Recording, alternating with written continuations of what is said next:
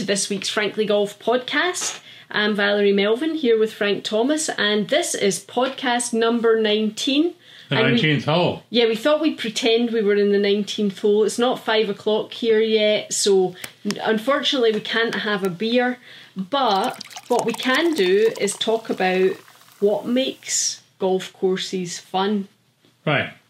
So, Frank, you have been lucky enough to play in various places around the world, and in your opinion, your with your years of maturity and experience, Thank you. Thank Um, what makes a golf course fun to play? Do you think?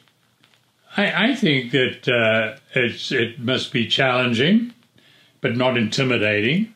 Right. Um, it must uh, have various options uh, to play each hole. It must be memorable. Uh huh. Uh, must be in a location which has got good weather. Oh, And- now we're getting fussy. and and uh, you must have good company. Uh, you play it in, with like-minded people, and and that's that's what what it's all about. Not too long. yeah. You don't you don't want a course which is too long.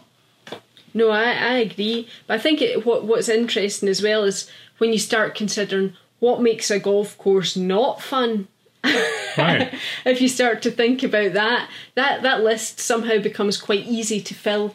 You know, Right. I mean, I think the first thing that I think of when I think about a course that isn't fun is when you're presented with forced carries without an option to get out of it. Certainly for most golfers. I mean, you're such a good golfer that uh, you you don't you're not really intimidated by a forced carry. But for a, for a male golfer, an average male golfer, 180 yard carry, I mean forced carry, Right. is, is a long way. No, uh, and it looks like 200 yards, even though it's not that. Uh, and and for a for a lady golfer, anything over 100 yards is, is, is absolutely impossible. Yeah, no, I agree. It's um, I think there's been just all too many times I've I've been playing with people and you you you come up to a hole and you just see you know their eyes kind of glaze over because they're like, oh, how am I going to get over this? And uh, quite often courses or holes aren't really designed with an out. And I think that just that spoils the experience for people to a certain degree. I, I, I can I can remember when uh, when we were uh, at the USGA at the US Open, uh, we often played the golf course the day after the Open, and and with exactly the same hole locations and the same rough and everything else, and from the same tees as the, as the pros played, uh, just to get the experience. And let me tell you, that was not fun. That is not fun at all. The rough is, is, is, is stuff that you can almost not get out of. You get in the rough, and, and the, the length is so long, you have to take three or four shots to get to the green. And even reasonably good golfers are, uh, and, and even the pros have a hard time doing it. And that's not fun.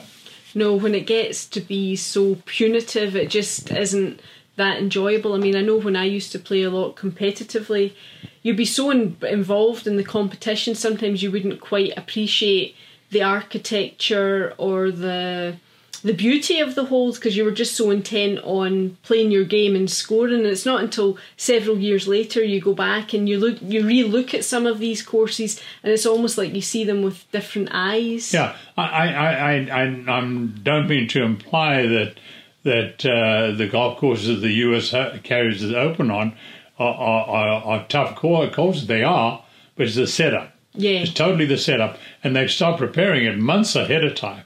What do you think of blind holes, Frank? Because sometimes they're really quite challenging or difficult when you don't really, if you're playing a course for the first time and you don't really know where you're going. Sometimes blind holes don't make it too much fun because you're like, where am I going? right. If you don't know, if you don't know the course, well, that, that's the same as, as the old course in St Andrew. Uh, if you haven't played it before, you know you just don't know where to go. There aren't, you can't see the holes, and and and uh, that is intimidating. I, I I think the first time I ever played the old course, I didn't didn't really enjoy it, but it's, I've I've uh, come to like it very much. Yeah, I think I think you're right. I think once you've played it once, um, then you sort of not necessarily the old course, but any course where there's blind holes and whatever, you you sort of you know get used to that that element. But the the other thing when you think about the old course as an example, or links courses in general, uh, which you might play on your next trip. Um, is the bunkering. The bunkering on these courses. Bunkering is, is, is different. Uh, the UK and, and links courses are different bunkering than than the uh, inland courses, certainly in, in the States. Uh, in, in the bunkers in Scotland, as an example, there's a catchment area about twice or three times larger than the, the bunker itself. Whereas uh, in the US, we, we almost got a little bit rough around the edges of the bunker to stop the ball from rolling in. Yeah. Uh, so it's a completely different philosophy. Yeah, it's interesting. Like when you see your ball will be, you know, bouncing along the fairway, and then all of a sudden it takes a big jump to the left, and you think, how did it do that? Then it takes another jump to the left, and then it just starts rolling towards a big bunker. Right. you thought you were in the middle of the fairway. you thought you were in the middle of the fairway, so it, it sort of um, it, it definitely um, tests your your patience Right. and uh, you know it, it it's really but it's so much fun but also the the bunkers themselves you know they call them pot bunkers and they are like little deep pots aren't they many of them big wall in front of you. yeah Right. big wall so if you are going to go and play any links courses i definitely recommend going to see your golf professional before you go and take just one bunker lesson just to make sure I think you can, need more than one. well I'm, I'm assuming that we make good progress in the one lesson Right. but I, I, I, I want our listeners to understand that you're a bit of an artist. oh frank And and uh, and during this lockdown, you've been painting various holes uh, that you'd love to play or you have played in Scotland.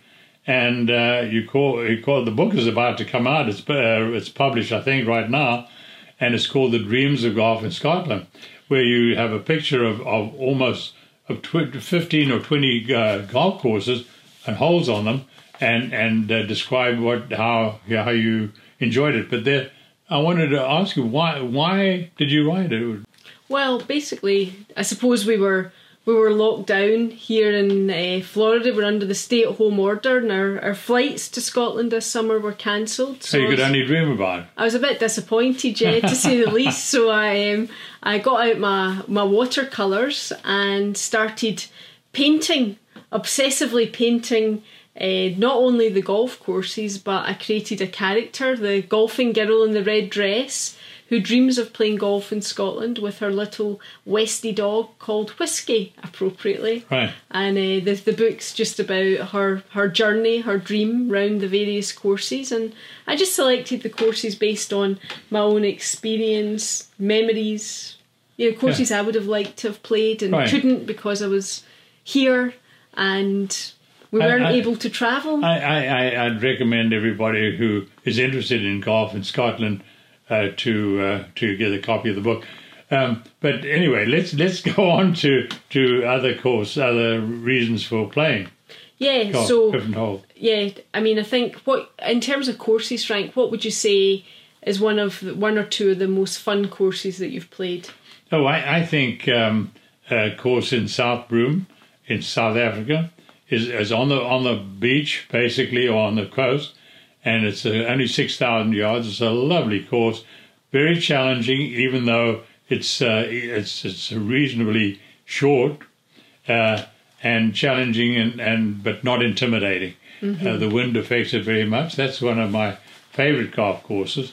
I have a number of other courses, a couple here. I enjoyed Somerset Hills, uh, played a lot on Somerset Hills. I enjoyed a number of the golf courses in, in the States, but also in, in Scotland, uh, I've enjoyed um, the, the courses in St Andrews.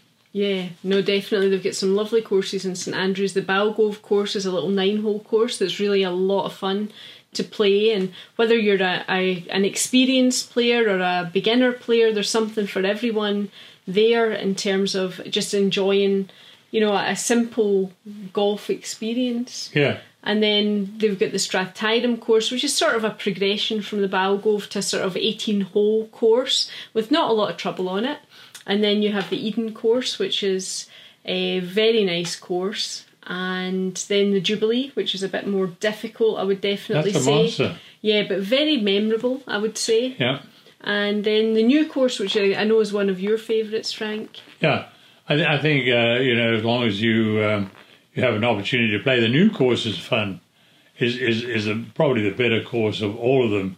uh, even though the old course is the most famous, and, and you cannot go play golf in Scotland without having at least a chance to play the old course. Yeah, to play the old course, you you have to enter the ballot um, and see if you're lucky, and get get on the the sort of tee time uh, sheet for for any given day. And what's nice about it is it's open to people to apply for. You might not always be lucky enough to get picked for the for the um, old course, but at least you have a chance to play it as accessible to everyone. Right. Another another nice course is King's Kingsbarns in Scotland, and I think all of these courses we just mentioned basically, uh, are not not all of them in, in St Andrew, but you've got you featuring in your book so so people can can look at that. Another another golf course is Lundin Links, uh, up around the coast after King's Kingsbarns. You go around the, the peninsula of Fife, and uh, you can get to Lundin Links, which is a wonderful golf course. But again, a completely different type of golf course than we we get here in the states. And there, the wind is a factor. I mean, the wind blows normally about 15, 20 miles an hour, and sometimes up to 30, 40 miles an hour and and that that that's a challenge, and almost too much of a challenge. Yeah, no, it does make it pretty difficult. I know, growing up, that you know you'd have various various days when your trolley would uh, blow over. That's never a good golfing no, day. No, no. But um, well, I hope this gave you some ideas for uh, maybe if you're thinking about taking your next trip or thinking about where you might go and play golf once we all get to travel a little bit more and get out and about a bit more. Um, but until next week, may the frog be with you.